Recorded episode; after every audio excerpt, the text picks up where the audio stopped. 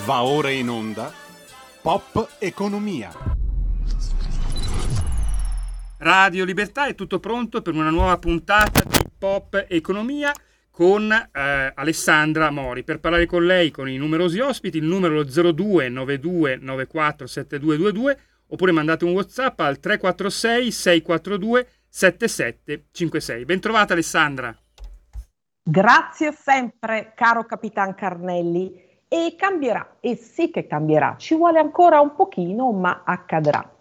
E quante volte, cari ascoltatrici e ascoltatori, abbiamo parlato qui a Pop Economia della complessità del sistema fiscale, eh, così macchinoso, talvolta rovinoso, ostico, mai, mai amico ma ora il vecchio fisco va in pensione, va in soffitta, lo diciamo sempre, e con la nuova riforma fiscale, come spiega il vice ministro Maurizio Leo, si va verso il riordino complessivo del sistema e la parola chiave è semplificazione. Ed è proprio in questo termine, in questo progetto che noi ogni martedì ci inseriamo per capire, con l'aiuto dei nostri esperti, dove stiamo andando davvero.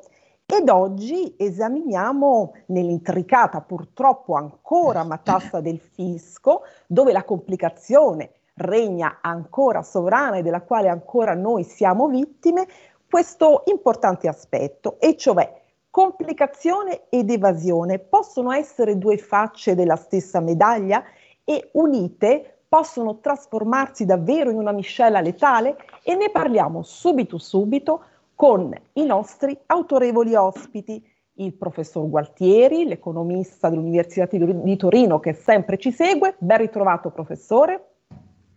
Buonasera Alessandra, a te e ai nostri ascoltatori.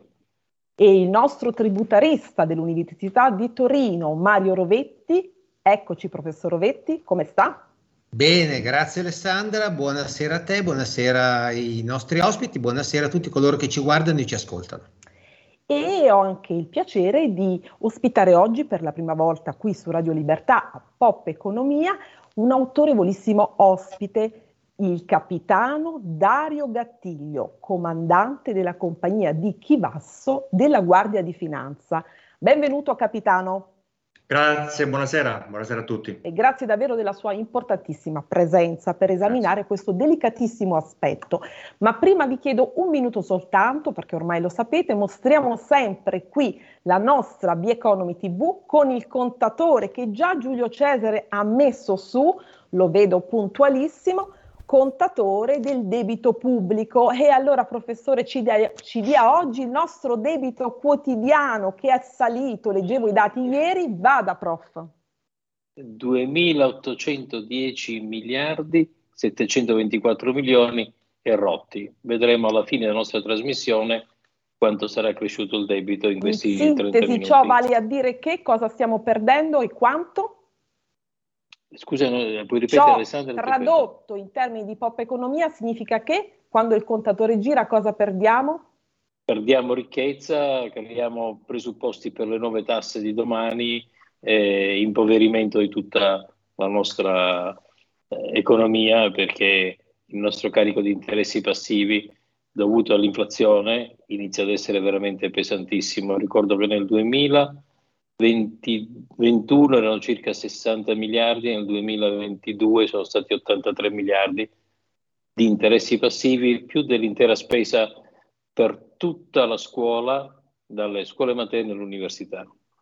Bene, anzi male, malissimo e invito tutte le ascoltatrici e gli ascoltatori, mentre ricordo che potete guardarci in questo momento, vederci, ascoltarci nel 252 canale del digitale terrestre della TV, naturalmente su radiolibertà.net, sulla pagina Facebook, su YouTube e anche su Bieconomy TV che in questo preciso momento condivide la diretta. Uh, non mancate di fare un giretto sulla nostra web TV che oggi, che oggi eh, ha un servizio davvero straordinario. La nostra Nicoletta Orlandi Posti ha intervistato direttamente l'intelligenza artificiale, un'intervista davvero particolare e innovativa. Cliccate e potete chiedere eh, proprio all'istante, immediatamente, comandare proprio l'intelligenza artificiale chiedendo di che cosa avete bisogno. Lei vi risponderà simultaneamente, subito e poi questo sarà oggetto di un focus qui su Radio Libertà nella prossima puntata con esperti e legislatori, perché il tema dell'intelligenza artificiale è molto delicato e sta facendo molto rumore. E ancora la rubrica curata dal professor Rovetti, bonus edilizi, ancora truffe da capogiro, ne parliamo tra poco, il legislatore si svegli, dice il professor Rovetti, e la rubrica di J-Tweet della nostra Graziella Giangiulio, la conduttrice di AGC News, Pacifico, la nuova frontiera della guerra fredda e un, ma- un mare di notizie e videonotizie. E allora eccoci, scusate di questa piccola ma necessaria pausa, cominciamo il nostro percorso di oggi. Allora, professor Rovetti, io ho tracciato un po' le linee, diciamo, dell'introduzione della nostra puntata e a lei mi rivolgo e chiedo subito, innanzitutto, quali possono essere le ipotesi di lavoro per semplificare la ingarbugliata, l'intricata matassa del fisco. Lei ce lo dice tutti i martedì, lo diciamo in breve, per poi capire questa complessità, come lei sempre ci, eh, ci dice, e questa eccessiva onerosità a che cosa possono portare. Io prima accennavo alla complicazione. Prego. Hai detto bene Alessandra, in verità gli aspetti da esaminare sono due. Sicuramente l'aspetto, legato alla complessità degli adempimenti fiscali, perché ne abbiamo già parlato, se vuoi lo ricordiamo velocemente ai nostri ascoltatori, non ha nessun senso che il manuale di istruzioni, continuiamo a chiamarlo così, il manuale di istruzioni per la dichiarazione dei redditi di una persona fisica eh, non può essere di 380 pagine, non è pensabile che un imprenditore debba impiegare 35 giorni lavorativi all'anno, statisticamente si intende, per adempiere, per dar corso agli adempimenti fiscali, per pagare le imposte. È tutto tempo sottratto evidentemente alla produzione, è tutto tempo sottratto alla ricchezza, al reddito. Oltre agli aspetti legati alla complessità del sistema fiscale su cui la riforma si ripromette di intervenire pesantemente, non può che essere così perché siamo arrivati a un punto oggettivamente che rischia di essere un punto di, un punto di non ritorno. Accanto a questi aspetti legati, come dicevo appunto, alla complessità, c'è l'altro aspetto a cui tu poc'anzi accennavi, ovvero quello della eccessiva onerosità è un secondo aspetto della stessa medaglia. Ora, bisogna fare una premessa metodologica. Non è giusto non versare le imposte invocando una complicazione del sistema, invocando l'eccessiva onerosità. In ogni caso non è un comportamento né giuridicamente neppure eticamente accettabile. Le imposte devono essere pagate perché lo Stato rende dei servizi. È chiaro che l'aspetto legato all'evasione come dire, dipende dalla propria stessa esistenza. A, intanto dalla qualità dei servizi che lo Stato rende.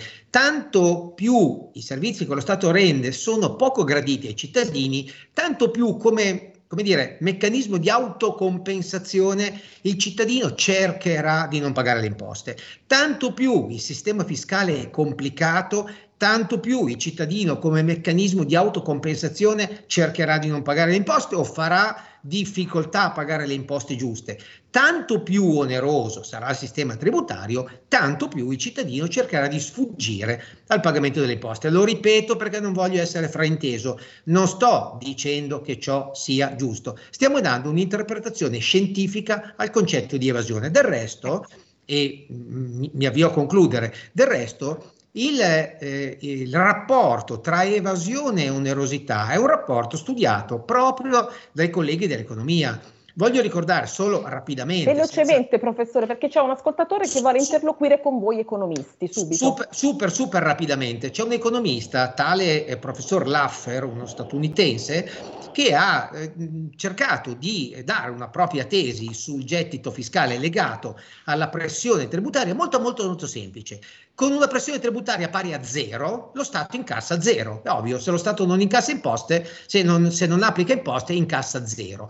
Ma con una pressione al 100%, teorica naturalmente, lo Stato continuerà a incassare zero perché nessuno, a nessuno verrà in mente di mettersi a lavorare per devolvere tutto il proprio guadagno allo Stato. Tra 0% di imposta, 0% di gettito e 100% di imposta, 0% di gettito, c'è una curva. Questa curva, che si chiama curva di Laffer, fa vedere che a mano a mano che la pressione tributaria aumenta, inevitabilmente diminuisce il gettito tributario. È ovvio, L'alchimia sta nel trovare il giusto punto di equilibrio al di là del quale non occorre spingersi. Teoria difficilissima, in quattro minuti non si può spiegare, ma deve servire che ci sono studi economici che dicono che aumentare la pressione delle imposte non significa necessariamente aumentare il gettito tributario. Allora, professore, fissiamo i concetti gettito, imposta e curva, ma ne riparleremo. Ma c'è il signor Aldo da Brescia che vuole interloquire con noi e con voi economisti. Prego, buona serata. Buona serata, buon, buonasera a tutti. Io sono un eh. piccolo imprenditore, ho una trentina di dipendenti. Io volevo chiedere, io ho acquistato il capannore con 3 milioni di euro facendo un leasing. Io ho qui non lo posso scaricare al 3% all'anno in 33 anni. Quindi mi risulta che ho dei soldi sul conto e che in effetti non ho. Una cosa. E la seconda, mi spiegate perché devo pagare il 90% di acconto dalle tasse l'anno prima su quello che farò dopo, se lo faccio o non lo faccio. Questo vuol dire ingabbiare le imprese e metterle in crisi quando c'è la difficoltà.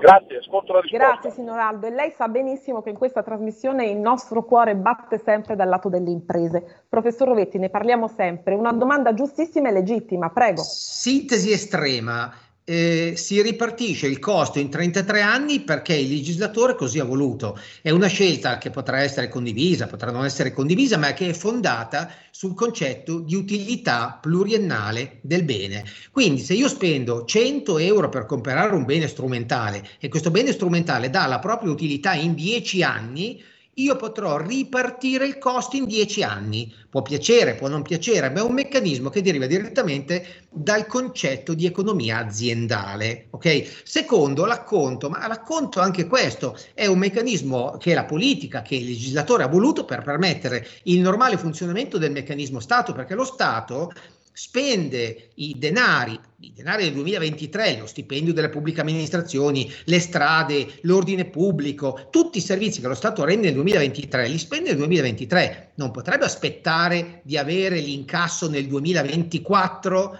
delle imposte legate al 2023, perché per il 2023 ha bisogno di denari.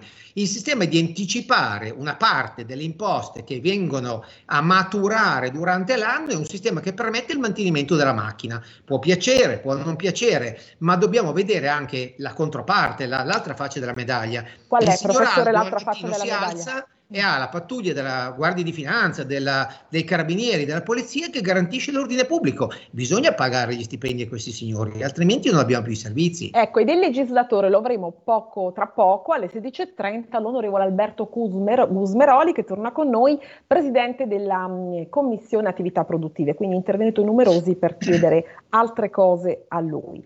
E allora veniamo a lei adesso, capitano. Dunque, capitano Gattiglio, a quanto ammonta l'evasione in Italia e quali sono le attività della Guardia di Finanza oggi per combattere questa evasione?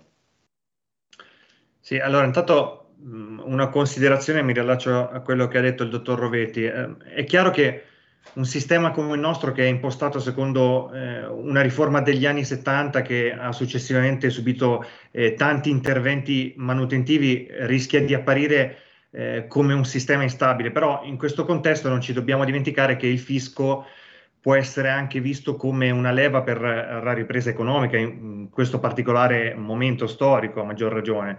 E tra l'altro che la riduzione del tax gap è determinante anche ai fini del, dell'attuazione del Next Generation EU. E quindi è qua che eh, si va a inserire la nostra missione che, se vogliamo, è una, è una missione strettamente a carattere sociale. Eh, il nostro impiego per una contribuzione più giusta, più, più equa, più solidale.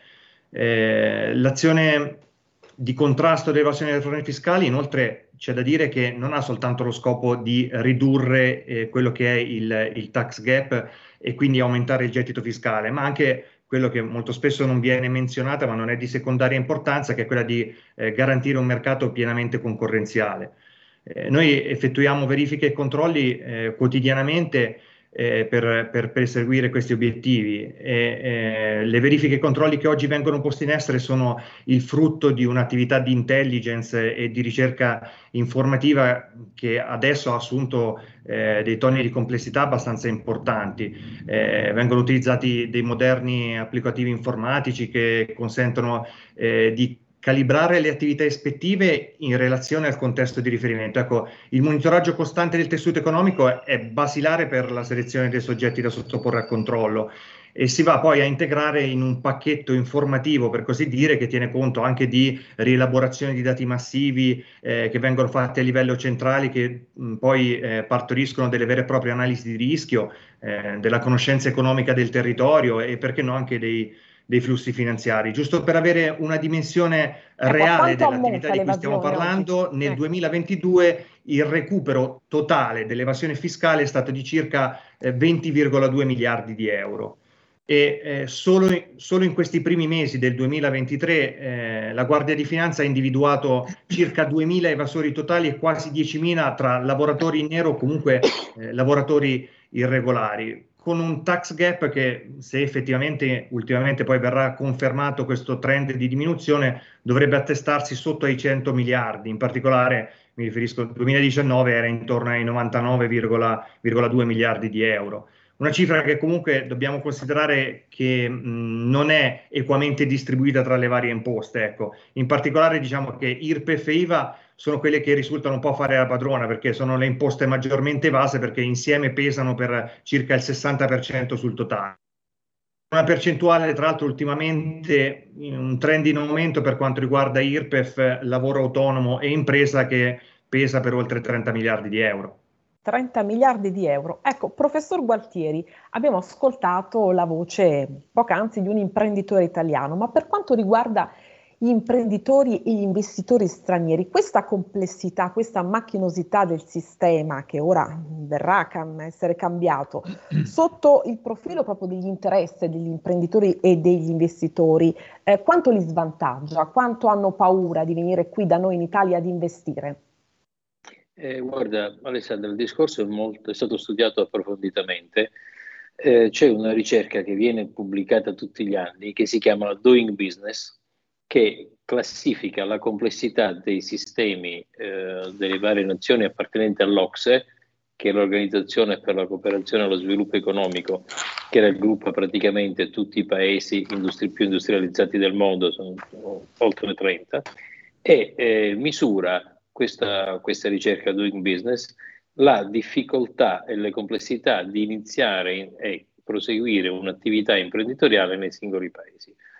L'Italia si classifica mh, sistematicamente agli ultimi posti come eh, facilità di eh, doing business, quindi di in, in, in fare impresa, eh, con dei leggerissimi miglioramenti nel corso degli ultimi due anni, ma eh, sostanzialmente si mantiene stabilmente eh, verso gli ultimi posti della classifica praticamente in tutto, nell'aprire un'attività, nel chiudere un'attività, perché in Italia è anche difficile chiudere un'attività, eh, nel seguire gli adempimenti eh, fiscali, nel seguire gli adempimenti burocratici, eh, nella facilità ad ottenere le autorizzazioni.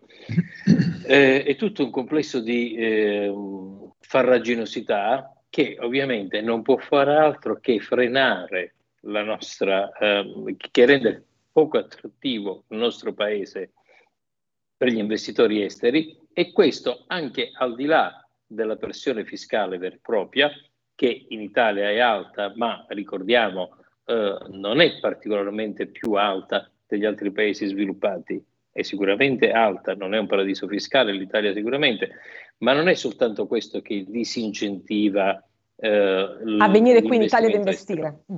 Esatto, c'è la difficoltà complessiva di questo doing business dove sistematicamente siamo agli ultimi posti eh, quasi in tutte le attività, persino in quelle di chiudere un'attività. Ecco, continuiamo a parlare di reputazione perché la reputazione è importante per quanto ci riguarda. Professor Rovetti, lei lo dice anche su Bioeconomy, su TV nella sua pillola, eh, truffe ancora per quanto riguarda i bonus fiscali. La figuraccia che noi abbiamo fatto con queste truffe eh, di portata gigantesca, quanto fanno male, quanto ci fanno male e che reputazione ci fanno avere all'estero? Malissimo, malissimissimo, malissimo. se si potesse dire malissimissimo. Il, oggi fare impresa significa porre particolarissima attenzione al cosiddetto rischio reputazionale. L'Italia non è un'impresa e siamo d'accordo, ma il sistema paese, il sistema economico Italia non può, essendo costituito da impresa, non fare attenzione al rischio reputazionale. Con il bonus fiscale abbiamo fatto una figuraccia di guano incalcolabilmente grande perché, perché il nostro legislatore, i cui propositi probabilmente erano positivi, non dico condivisibili, io l'avrei scritto in un altro modo la norma, ma si può capire che in quel momento l'idea di istituire un bonus edilizio, un bonus fiscale sull'edilizia potesse avere un senso. Il problema è che doveva essere regolamentato in un modo molto più serio, molto più ben fatto. Io ricordo che per me stesso ho usufruito in modo marginale di un piccolo bonus fiscale ma in quell'allora, nel momento in cui io chiesi e utilizzai il mio piccolissimo bonus fiscale, avrei potuto scrivere sulla piattaforma dell'agenzia qualunque numero e l'agenzia a piedi lista, l'agenzia delle entrate a piedi lista, mi avrebbe riconosciuto un, un credito inesistente. Un credito. Purtroppo in, questa, in queste maglie lasciate larghe si è infilata con, direi, italica abilità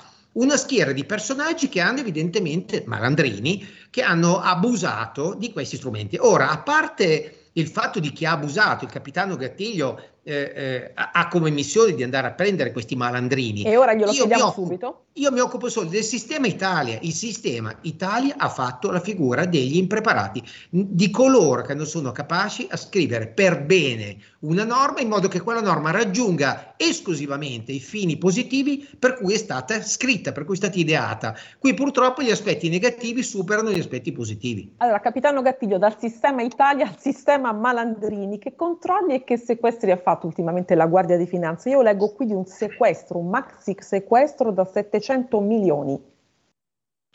Sì, allora, mh, al pari delle attività eh, svolte dalla Guardia di Finanza a tutela delle entrate, ehm, ci occupiamo anche della tutela delle uscite, quindi di eh, garantire un impiego maggiormente efficiente delle, delle risorse pubbliche.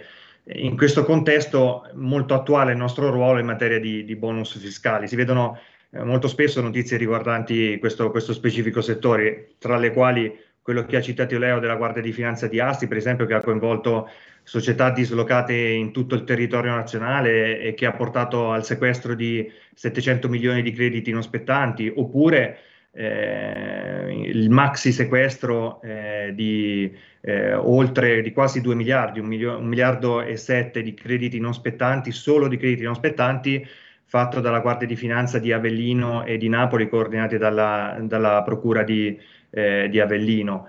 Tutto questo a riprova da una parte dell'attualità e dall'altra parte anche della pericolosità di questo eh, specifico settore. Basti pensare che sempre in questi primi mesi del 2023 sono stati eh, sottoposti a sequestro oltre 3 miliardi di crediti fiscali e giusto per rapportarlo all'anno scorso, su un totale di 9,5 miliardi di crediti sequestrati l'anno scorso, oltre 6 erano generati da bonus edilizio.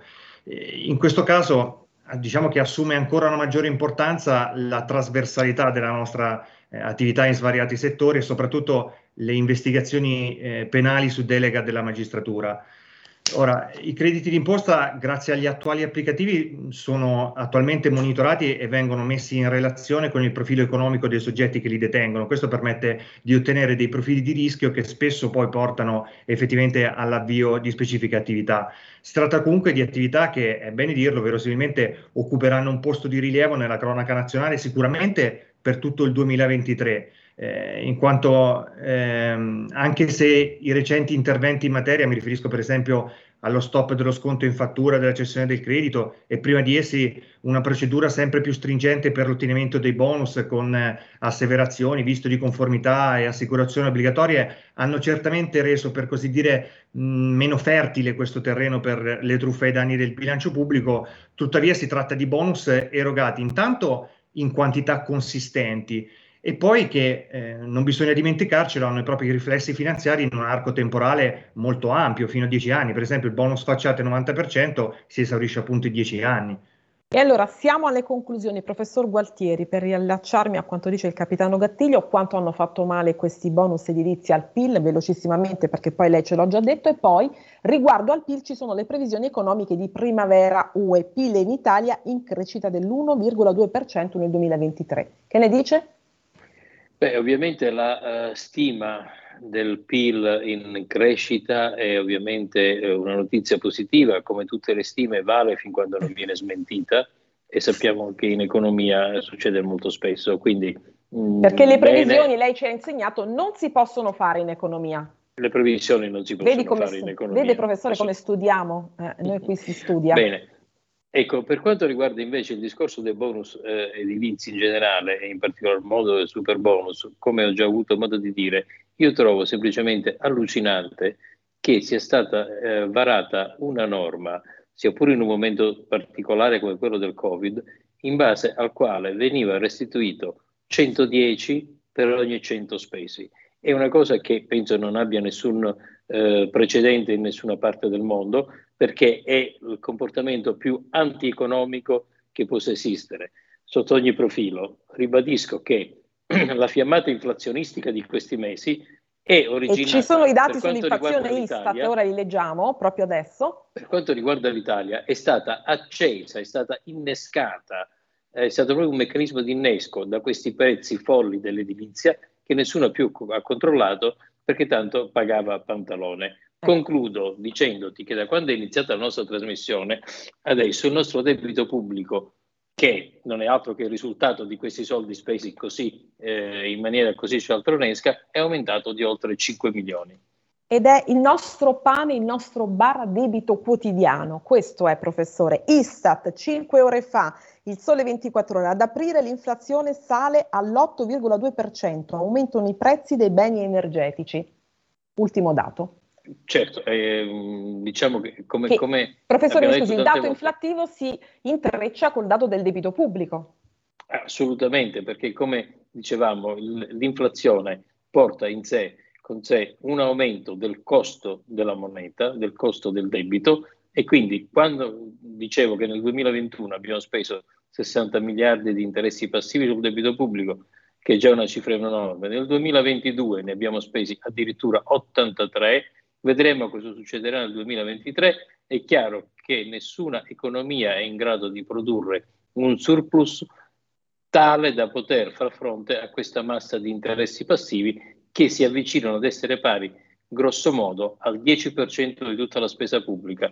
Invece allora, di spenderla per ospedali, sanità, giustizia. Professore, dobbiamo scuola, lasciarci. So che è molto dura, ma dobbiamo lasciarci. È sempre durissimo lasciarci. Sempre durissima. Ringrazio moltissimo il capitano Gattiglio. Grazie, capitano, di essere stato qui Grazie con noi.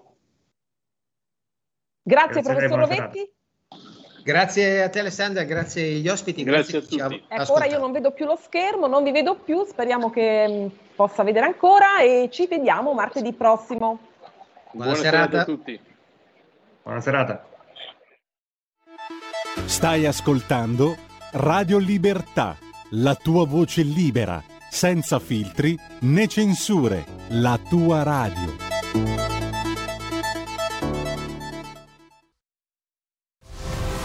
C'è un equilibrio tra tutte le cose. Luce e ombra. Bene e male. Non ci saranno più regole il popolo si sta sollevando. Se quell'equilibrio viene turbato, l'universo lo corregge. Ogni sabato, ore 16. Ogni domenica, ore 14. Il grande cinema. Movie Time con Vincent. Il mondo ha di nuovo bisogno di te, della tua magia. L'intrattenimento, l'azione, l'avventura. Movie Time, la magia del cinema. Dentro l'ignoto quella è la destinazione. Radio Libertà, vi aspettiamo. Direi che siamo alla resa dei conti.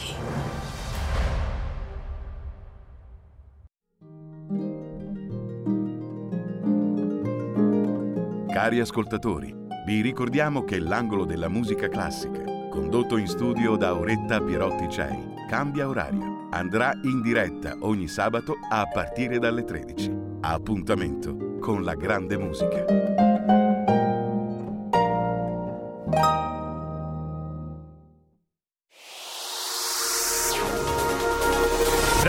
Exclusive Dance Chart. Exclusive Dance Chart. Ciao belli, sono Max Martinelli. Con la DJ Isabi vi aspetto per farvi fare tanti saltelli con la Exclusive Dance Chart, la classifica dance nazionale. Dalle 23 il sabato, se avete voglia di dance, vi aspetto con la Exclusive Dance Chart. Tanti saltelli con la B e il Martinelli. Exclusive Dance Chart. Stai ascoltando Radio Libertà. La tua voce libera, senza filtri né censura. La tua radio.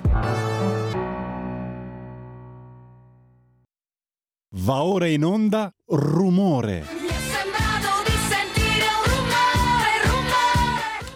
Radio Libertà, eccoci alla seconda parte di Pop Economia, ridiamo subito la linea ad Alessandra Mori. Eccoci Giulio Cesare, io non vi vedo più, non mi vedo più nello schermo, ma comunque, ecco, forse ora sì, un po' rimpicciolita. E allora andiamo alla seconda nostra parte con tutto il rumore dei risultati delle amministrative, il post voto, il day after delle amministrative, del risparmio degli italiani e ancora delle riforme e ancora ancora del fisco ed è un piacere ritrovare oggi l'onorevole Alberto Gusmeroli, è un po' che non ci si vede qui da noi su queste frequenze, presidente commissione attività produttive, commercio, turismo, Camera dei Deputati. Buonasera onorevole Gusmeroli, come sta? Buonasera, buonasera, sto benissimo, grazie. Eccoci qua. E dovremo avere in collegamento, non so Giulio Cesare, dimmi tu quando siamo pronti, anche Ce l'abbiamo, Giuliano Zolini è con noi. Io non lo vedo, però ce l'abbiamo. Mi assicuri tu che in video c'è. Sì, ciao a tutti, ciao Alessandra. Un saluto anche al presidente Gusmaroli e un saluto ovviamente agli ascoltatori. Salve. Sono qua al Salone del Risparmio. Di Fatti Milano. presentare Giuliano, fermati. Giuliano Zulin, caro amico e giornalista economico di GEA Agency, già vice direttore del quotidiano Libero. Eccoci, tu ora sei il nostro inviato speciale dal Salone del Risparmio di Milano. Sì. Cosa ci Adesso dici? Che qua- aria tira lì? Qua 150 si vede società. male adesso l'immagine perché è un po' sfocata, però Eh. insomma...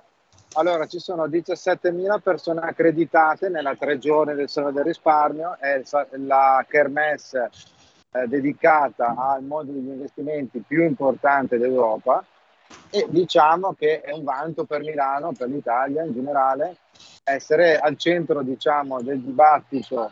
Stamattina c'era anche eh, in collegamento per ovvi motivi di impegni istituzionali il ministro Giorgetti che Eh, ho sentito, ho sentito cosa ha dichiarato, caro Giuliano. Dice il risparmio è fonte di crescita economica. Esatto.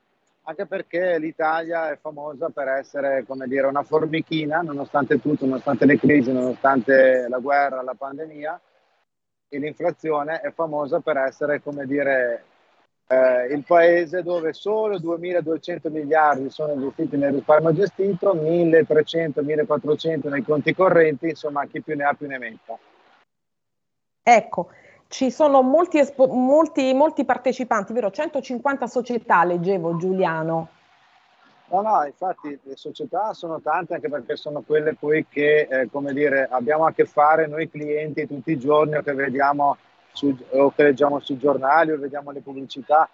Poi le vedi in carne ed ossa, sono esseri umani che, devo dire, dai dibattiti che si rincorrono ora per ora qua, il tema grosso, ma poi magari se ne parleremo al presidente Gummeroli. E certo, ora lo coinvolgiamo subito. È la sfida ormai che si è innescata tra il BTP e il suo rendimento superiore al 4%, legato anche all'incremento dei tassi, con proprio le forme di risparmio, perché fino a- all'aumento dei tassi eravamo abituati che ormai nessuno comprava titoli di Stato, non era più competitivo perché ti dava un rendimento molto basso e quindi si andava tutti sul risparmio. Adesso con i tassi, tra l'altro oggi è uscito il comunicato del MEF sul BTP valore che sarà Sì. proprio sul retail, quindi sulle persone come dire normali, eh, risparmiatori, le famiglie, praticamente eh, ti dà una cedola finale di premio fedeltà per i quattro anni di 0,5% oltre al tasso che comunicherà il primo giugno.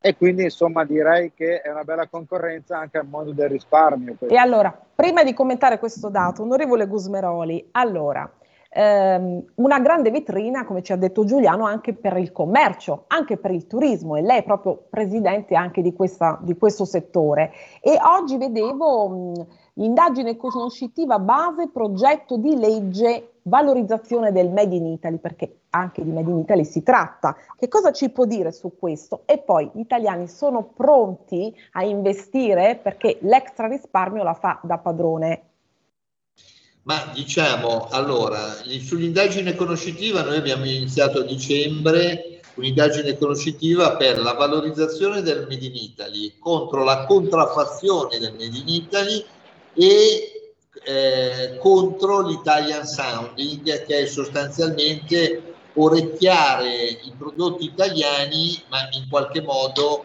eh, sono prodotti non, non italiani, non Made in Italy.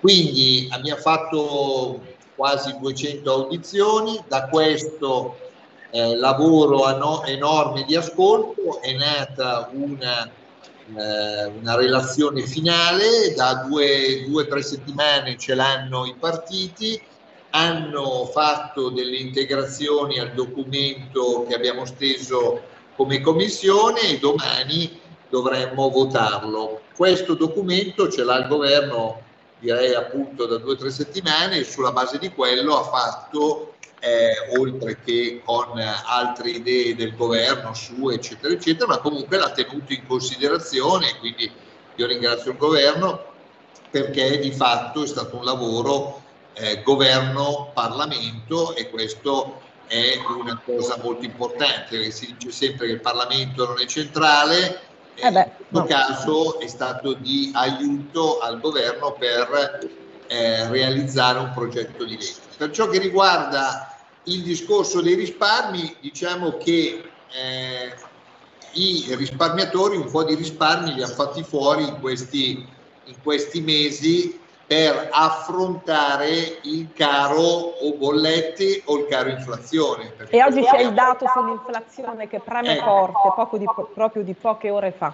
Ecco, dobbiamo dircelo, eh, fortunatamente anche perché, perché, se non ci fossero eh, i risparmi, se gli italiani non avessero fatto in tanti anni le formichine, eh, probabilmente adesso le grandi difficoltà che hanno i pensionati e i titolari di reddito fisso eh, sarebbero ancora maggiori e questo ovviamente metterebbe in fortissima tensione eh, lo Stato sociale, il, il welfare che eh, eh si attua anche tramite i servizi sociali dei comuni, eccetera, eccetera. Quindi devo dire che eh, sicuramente il risparmio è, come ha detto il ministro Giorgetti, è sicuramente fonte di crescita, ma in questo caso è anche fonte di eh, possibilità di affrontare un caro inflazione e anche un caro interessi, perché purtroppo ci troviamo in una situazione in cui eh, la BCE sta affrontando il caro inflazione con il classico mezzo che affronta sempre e qui si aprirebbero tutti gli scenari. Altri scenari che vogliamo tenere per un attimo. Se è giusto, non eh. è giusto, se è un'inflazione eh, come in questo caso che è un'inflazione d'acquisti da, da costo delle materie prime, da esatto. costo dell'energia, se è il caso di affrontarlo con un aumento dei tassi di interesse. La BCE ritiene di doverlo affrontare così e questo è un ulteriore impoverimento dei risparmi degli italiani, perché ovviamente salgono i mutui, eh, salgono eh, il costo dei finanziamenti anche per le attività economiche, si erodono risparmi e utili delle attività economiche. E allora, onorevole Gusmeroli, lasciamo un attimo, solo per un attimo, i risparmi da parte, mi viene da dire, e parliamo del rumore del post voto delle amministrative. Voglio commentare questi dati con lei che danno il centrodestra largamente avanti. Quattro città al centrodestra in PD tiene Brescia e eh, Teramo. poi c'è il caso di Ancona dove il centrodestra scavalca la roccaforte rossa e poi ci sono alcuni casi che mi hanno fatto molto impressione, quelli appunto per esempio nel Lazio, sono qui nel Lazio, quello di Latina dove c'è una signora che ha davvero sbancato la Celentano, prima donna sindaco tra l'altro, il caso di Terracina, il caso di Fiumicino dove l'ex ministro Mario Baccini ha insomma rivoltato un po' tutta la situazione vincendo dopo dieci anni di amministrazione di centrosinistra. Quindi il centrodestra qui quando è unito insomma fa la sua differenza. Come commenta lei questi dati? Ma allora, in primo luogo sicuramente eh, il centrodestra unito, unito eh, va molto bene, questo è il primo aspetto. Secondo aspetto, si confermano anche in linea di massima, poi ci sono casi anche eh, eccezioni, però in linea di massima i, eh, gli elettori confermano chi lavora e ha lavorato bene, questo è un aspetto non secondario. Ecco. E lei che è stato sindaco sa quanto può fare la differenza essere sindaco e lavorare in un certo modo? Assolutamente, nel senso che se lavori bene ti, ri, ti riconfermano forse in certi casi anche al di là del credo politico a livello dello schieramento, dell'appartenenza, vero? Eh, da tenere in considerazione. Quindi, eh, e questo significa anche che l'elettore eh, è vero che è un po' si è allontanato dalla politica perché non va a votare, però quando c'è una politica che risolve i bisogni dei cittadini, eh, in qualche modo gli dà nuovamente fiducia. Questo, questo è l'aspetto. Quindi da un lato c'è il centrodestra forte, unito, che peraltro governa da tanti anni anche molto bene tante città, eh? cioè, bisogna anche dirlo. Poi io sono leghista, le posso dire che eh, quasi tutti gli amministratori della Lega sono bravi, ecco, ma mm. perché abbiamo sostanzialmente anni e anni e anni dietro le spalle di eh, gavetta, prima come consiglieri, poi come assessori, poi, poi come sindaci. E quindi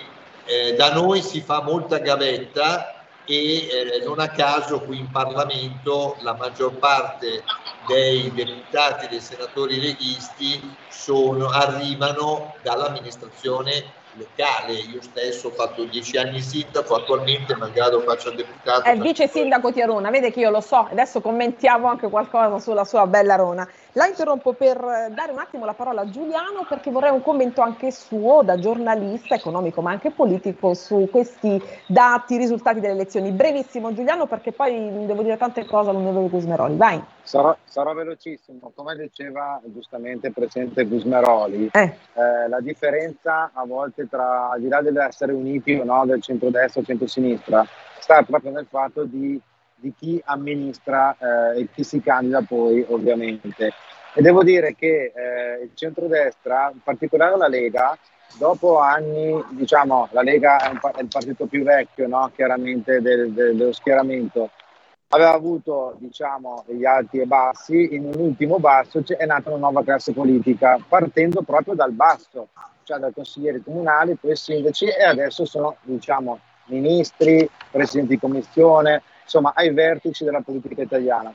E questo proprio eh, lo si, non lo si vede per esempio nello schieramento del centro-sinistra dove in realtà avevano una grande tradizione di amministratori locali, basti pensare alla Toscana per esempio, eh, poi in realtà, sai, quando tu pensi di vincere così facilmente senza lavorare, poi la gente ti punisce e cambia anche storicamente in maniera anche rivoluzionaria come è successo in Toscana cinque anni fa, ma come sta succedendo, basta vedere anche i dati comunque Siena al ballottaggio, cioè 15 anni fa Siena non sarebbe mai andata al ballottaggio, era una bestemmia, no? perché vinceva direttamente il centro-sinistra. Abbiamo poi il caso di Pisa, Massa eh, c'è stato un, un problema, come dire, all'interno del centrodestra, ma se tu sommassi tutte eh, le forze del centrodestra avrebbe vinto il primo turno. Quindi questo per dire che l'amministratore di centrodestra era che, eh, che in teoria non era considerato un top, non so come dire, a parte anche alcune zone, invece sta dimostrandosi essere più efficace e quindi più redditizia dal punto di vista più laboriosa anche di, quella que- del centro-sinistra. di, di quella del centro-sinistra. Allora andiamo un attimo al rumore delle riforme. Presidente Gusmeroli, riforma costituzionale è una priorità, dice la Premier, ed è, aggiunge, una potentissima riforma economica. La Meloni si dice pronta anche al referendum su questo, però qui vengo anche ad un tema molto caro ai nostri ascoltatori. Ci sono altre riforme anche da fare, l'autonomia differenziata, per esempio il federalismo fiscale, con lei ne abbiamo parlato molte volte qui. Non si rischia così un piccolo ingorgo di riforme? E poi c'è anche la proposta che ha fatto molto rumore, quella del ministro mh, eh, Calderoli, del governatore d'Italia. Che ne pensa? Che cosa ci può dire su questo? Ma diciamo, allora ci sono riforme e riforme. Allora, riforma eh, fiscale diciamo che è quasi ineludibile. E ora veniamo con lei perché è un grande esperto di fisco e chiudiamo proprio col fisco. Perfetto, il, è ineludibile perché? Perché il livello di complicazione fiscale del sistema italiano non ha paragoni al mondo, quindi ha delle criticità enormi, cioè le aziende pagano il costo della complicazione esattamente come se fosse una tassa eh, dall'estero non vengono in Italia ad investire non solo perché abbiamo dei problemi sulla giustizia amministrativa, ma anche sulla giustizia fiscale, ma anche su, sulle complicazioni fiscali, se ne stanno fuori dall'Italia. Questo è un problema per un paese che ha bisogno di crescita economica. Allora il fisco, oggi giustamente Giorgetti ha detto il risparmio è una leva della crescita economica e anche aggiunto, mi scusi, di... Eh... È una, è una leva della crescita economica, perché? perché se noi semplifichiamo il fisco, se noi riduciamo la tassazione e se noi riequilibriamo il rapporto tra cittadino e fisco, che è quello che dice la delega per la riforma fiscale, ma diventa sì una leva di crescita economica anche il fisco. Se invece noi continuiamo a far pagare miliardi le complicazioni fiscali e le attività economiche sono soldi tolti, tolti al core business delle attività economiche, ma non solo. Noi per 50 anni abbiamo cercato di contrastare l'evasione fiscale complicando il fisco alzando la Abbiamo tassazione. cominciato proprio così questa trasmissione. Pensi, oggi ho invitato un capitano della Guardia di Finanza proprio su questo tema, su quello che lei sta dicendo. E quindi eh è una riforma Ma assolutamente oggi, irrinunciabile. Faccio un esempio di oggi. Mm. Oggi mi chiama un amico che non è neanche, sapete io faccio il commercialista, ma non è neanche un mio cliente. Mi chiama un amico che ha una impresa, 250 dipendenti. Ha avuto una verifica fiscale, no? Perché? Perché ha comprato dei pallets, no? Sapete Sì, quelli? certo. Eh, e l'azienda che gli ha venduto i pallets sostanzialmente si è scoperta che parte vendeva pallets veri e parte vendeva solo le fatture. Lui ha dimostrato, ha dimostrato che questi pallets erano veri e c'erano i pallets, c'erano i pagamenti, c'era tutto, tutto tracciato. L'hanno, l'agenzia delle entrate l'ha completamente assolto, cioè gli ha tolto tutto l'accertamento possibile e immaginabile, la cosa più giusta, no? Se hai dimostrato. La cosa più legittima, certo. Ma non è finita, gli ha lasciato il penale, cioè eh, lui in questo momento si deve difendere davanti al giudice per una causa che dal punto di vista dell'Agenzia delle Entrate è cessata. Cioè, immaginiamoci le spese della... Un carico ulteriore, carico finirà, su carico. Finirà in niente, finirà in niente, ma questa persona in questo momento sta spendendo soldi perché? Perché il fisco è ingiusto in questo momento. Allora ecco che la riforma fiscale è assolutamente necessaria. Quindi prima cosa, priorità, lei mi dice da politico la riforma fiscale, perché non ne fisco più. Quante volte, onorevole Gusmeroli, abbiamo parlato eh, lo mostri di nuovo, lei insieme all'ora sottosegretario Bitonci, non ne fisco più. E siamo arrivati al momento perché lei, voglio ricordarlo, è anche l'ora sottosegretario Betonci siete stati un po' i pionieri no, di questa riforma, ne abbiamo parlato moltissime volte negli anni precedenti e ora ci siamo finalmente, quindi priorità alla riforma fiscale. Poi c'è quella dell'autonomia differenziata e, e quindi mh, Allora, la- al secondo punto e poi sentiamo anche Zulini su questo. Allora, io mi metto, sgombriamo il campo a tutti sì. i luoghi comuni. Io mi metto in un, nelle- nelle- nei panni di una persona del sud e comincio a dire, non c'ho gli ospedali, le cose costano di più. Eh, pensiamo alle siringhe che costano molto di più, di- quindi tutte le spese eh, annesse alla sanità. Il, eh, non c'è lavoro, eh, non c'è possibilità di occupazione, non c'è crescita economica. Allora, a noi va bene che vada così? Cioè io sono uno del sud e dico a me va bene? No, non penso che vada bene. Allora, il tema è proprio che l'autonomia differenziata farà un gran bene al sud. Perché? Perché i LEP, innesterà i costi standard. Eh, io faccio sempre il ragionamento, quando tu vuoi risanare un bilancio, affami il bilancio, cioè togli le entrate ottimizzi le spese. Qua è la stessa cosa, cioè bisogna innestare, ovvio gradualmente, i costi standard, non ne parla più nessuno. Perché bisogna fare l'autonomia differenziata? Perché? Perché sono 50 anni che al sud abbiamo dei territori pazzeschi, bellissimi, eccezionali che non sono valorizzati, che non hanno crescita economica, invece dovrebbero essere il, eh, diciamo, la ricchezza di questo paese. Allora, i primi a dover a chiedere la- l'autonomia differenziata Dovrebbero essere, lei dice, le persone che risiedono, diciamo, al sud. certo. E allora, onorevole Busmeroli, la riforma costituzionale va, retrocede, lei mi sta dicendo, a questo Eh. punto. Non è la priorità.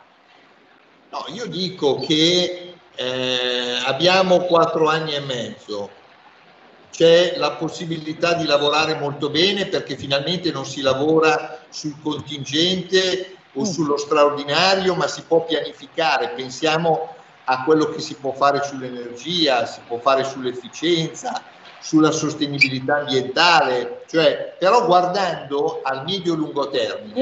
Se lavoreremo bene per- in questi quattro anni e mezzo, avremo altri cinque anni per lavorare a favore del paese. Finalmente questo paese comincerà a vedere qualcuno che governa non per tappare le falle Non per il contingente, ma per... ma guardando al medio-lungo termine e poi tra quattro anni e mezzo si presenterà il conto, si dirà questo è il paese che c'era nel 2022, questo è il paese che c'è nel 2027. Eh, abbiamo fatto bene, abbiamo fatto male, ci rivotate o non ci rivotate, E però allora? la logica non è più del- della quotidianità, perché sennò questo paese con la straordinarietà e con la contingenza non ne esce. Allora, onorevole abbiamo tre minuti perché il tempo qui da noi vola. Giuliano, un tema che ti è molto caro, l'autonomia differenziata, so che tu vai velocissimo, abbiamo anche... Ecco, scusami Alessandra, c'è anche una chiamata in chiusura. E allora, aspettiamo un attimo, soltanto la replica, diciamo quello che dice Giuliano e poi la telefonata. Prego, Giuliano Zurini, autonomia differenziata. Sarò telegrafico. Quando ero a libero, basandomi sui dati della Ragioneria Generale dello Stato, RMR avevo fatto un articolo che abbiamo fatto l'apertura del giornale che se tutto lo Stato spendesse come la Regione Lombardia risparmierebbe più o meno 68 miliardi all'anno. Con 68 miliardi all'anno ce ne freghiamo dell'Europa, investiamo, tagliamo le tasse, facciamo di tutto. Punto secondo, penso alla sinistra che è contro l'autonomia, penso a questo. In Spagna, paese che è cresciuto di più in Europa, molto più dell'Italia nel 2022 e anche nel 2021, ora sta crescendo ancora di più, ha guidato da una coalizione giallo-rossa, quest'anno darà 113 miliardi alle comunidades, cioè alle autonomie. Questo perché la spesa più vicina ai cittadini è più sostenibile, perché la sostenibilità non è solo ambientale, più controllabile e quindi non c'è, me- non c'è- c'è meno spreco. E chiudo qua. È chiarissimo, 113 miliardi all'autonomia per essere più sostenibili. Allora, eh, la telefonata. Sì, buonasera Alessandra, sono Alessandro da Bologna. Buonasera Alessandro, com'è il tempo a Bologna? Mm. Pessimo, io sto per lasciare casa mia perché qua c'è un fiume che sta per esondare. Sto seguendo, sto seguendo. Terribile. Ti, dici tutto Io Alessandro. avevo, avevo una domanda eh, per eh, l'onorevole. Allora, Certo. mh, sarebbe possibile fare con il sud Italia, col Salento, con la Sicilia, eh, quello che eh, a livello diciamo internazionale è stato fatto dall'Egitto e quindi riuscire ad avere dei pacchetti vacanza per tutto il nostro sud, per delle zone bellissime, con un mare bellissimo, più o meno a dei prezzi competitivi rispetto all'Egitto, perché a quel punto riempiremmo eh, non solo da- da- dall'Italia, ma riempiremo di pacchetti vacanze da tutta Europa il nostro sud. Solo questo. Vi ringrazio e vi ascolto per radio. Grazie, grazie mille, in bocca al lupo per il tempo. Onorevole Gusberoli, abbiamo un minuto soltanto, quindi chiudiamo Ma così, posso dire brevissimo. questo, questo nella negatività del Covid, perché è stato un periodo bruttissimo, credo per tutti, l'italiano ha, sco- ha riscoperto l'Italia. Noi viviamo nel paese più bello del mondo.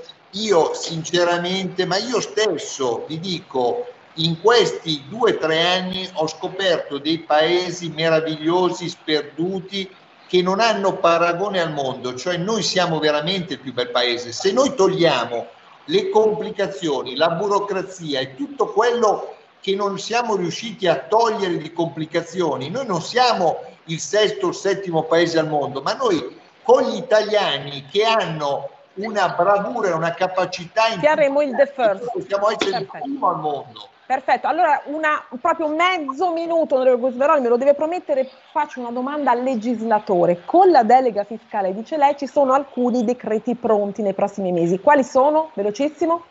Ma tutte le semplificazioni si possono già fare subito. Eh, poi togliere le microtasse, togliere l'IRAP alle società piccole, quindi insomma tanti piccoli interventi si possono già fare tra settembre e ottobre. Bene, la ringrazio, la libero con la, che, con la promessa che ritornerà presto per fare il punto su tutto e sul fisco. Grazie ancora. Grazie a voi e, e complimenti a, a voi due perché siete bravissimi. Eccoci. Complimenti a lei. Eh, Giuliano oggi mi fa eccezionalmente da inviato speciale. E allora Giuliano, io leggevo una frase di George Bernard Shaw, tu che sei lì, sono i piccoli risparmi a dare vita alle grandi ricchezze. Sarà così anche per questa edizione del Salone del Risparmio? Ma guarda, eh, adesso c'è solo da farlo lavorare a risparmio. Eh, il presidente Gusmeroli ha già le idee chiare, anche il ministro Giorgetti. Bisogna solo far lavorare i soldi perché è una bestemmia che 1200 miliardi, 1300 siano fermi sui conti correnti. È una bestemmia nei confronti dell'Italia e nei confronti proprio dell'economia, del lavoro degli imprenditori italiani. Bene, grazie Giuliano e ci vediamo prestissimo se vorrai. E saluto e abbraccio Grazie tu- a te Alessandra. tutte le ascoltatrici e gli ascoltatori. Ciao a martedì. Avete ascoltato Pop Economia.